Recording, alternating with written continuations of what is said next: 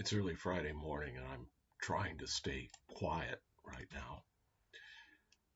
I'm in the choir loft so as not to bother those keeping the vigil on the main floor of the sanctuary. As the church is adjacent to a highway, this is the only time it's truly quiet. There is nothing quite like a church in the middle of the night. I'm reminded that, what was it now? F. Scott Fitzgerald said that, uh, if I remember it correctly, in the deep, dark part of the soul, it's always three o'clock in the morning. I always figured, given that it was F. Scott Fitzgerald, that he probably meant three o'clock in the morning in a speakeasy or bar or someplace like that. But really, the deep, dark part of the soul, it's always three o'clock in the morning in a quiet church. This is always such a busy week, but to have even these few moments of quiet meditation in the midst of all is really quite a gift. I don't even mind that I have to wait until the middle of the night to savor it. Now, for those of you who will not be able to attend an Anglican or Episcopal service this evening or or otherwise had planned any kind of spiritual activity, there is a proper liturgy in our tradition this day that is particularly well written. In the section that's known as the Solemn Collects, one collect captures something about which we have spoken here, or written and read here on the wandering coracle, which is the need to reach out to the unconventional. Perhaps it's the times in which we live, uh, which is a, a period of societal change, certainly. Maybe it's just that I find all that is liminal to be very present with me this year. Might have something to do with age, might have something to do with finally coming out of two years of quarantine and lockdown and and obsession with disease and death. But I see the threshold experience as being one that's particularly acute.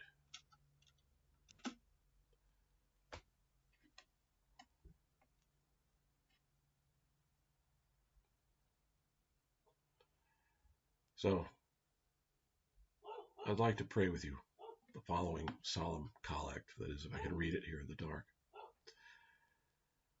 Let us pray for all who have not received the gospel of Christ, for those who have never heard the word of salvation, for those who have lost their faith, for those hardened by sin or indifference, for the contemptuous and the scornful, for those who are enemies of the cross of Christ and persecutors of his disciples for those who in the name of Christ have persecuted others, that God will open their hearts to the truth and lead them to faith and obedience.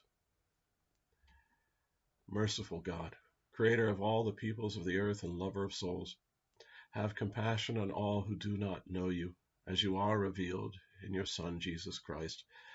Let your gospel be preached with grace and power, and I might add innovation to those who have not heard it.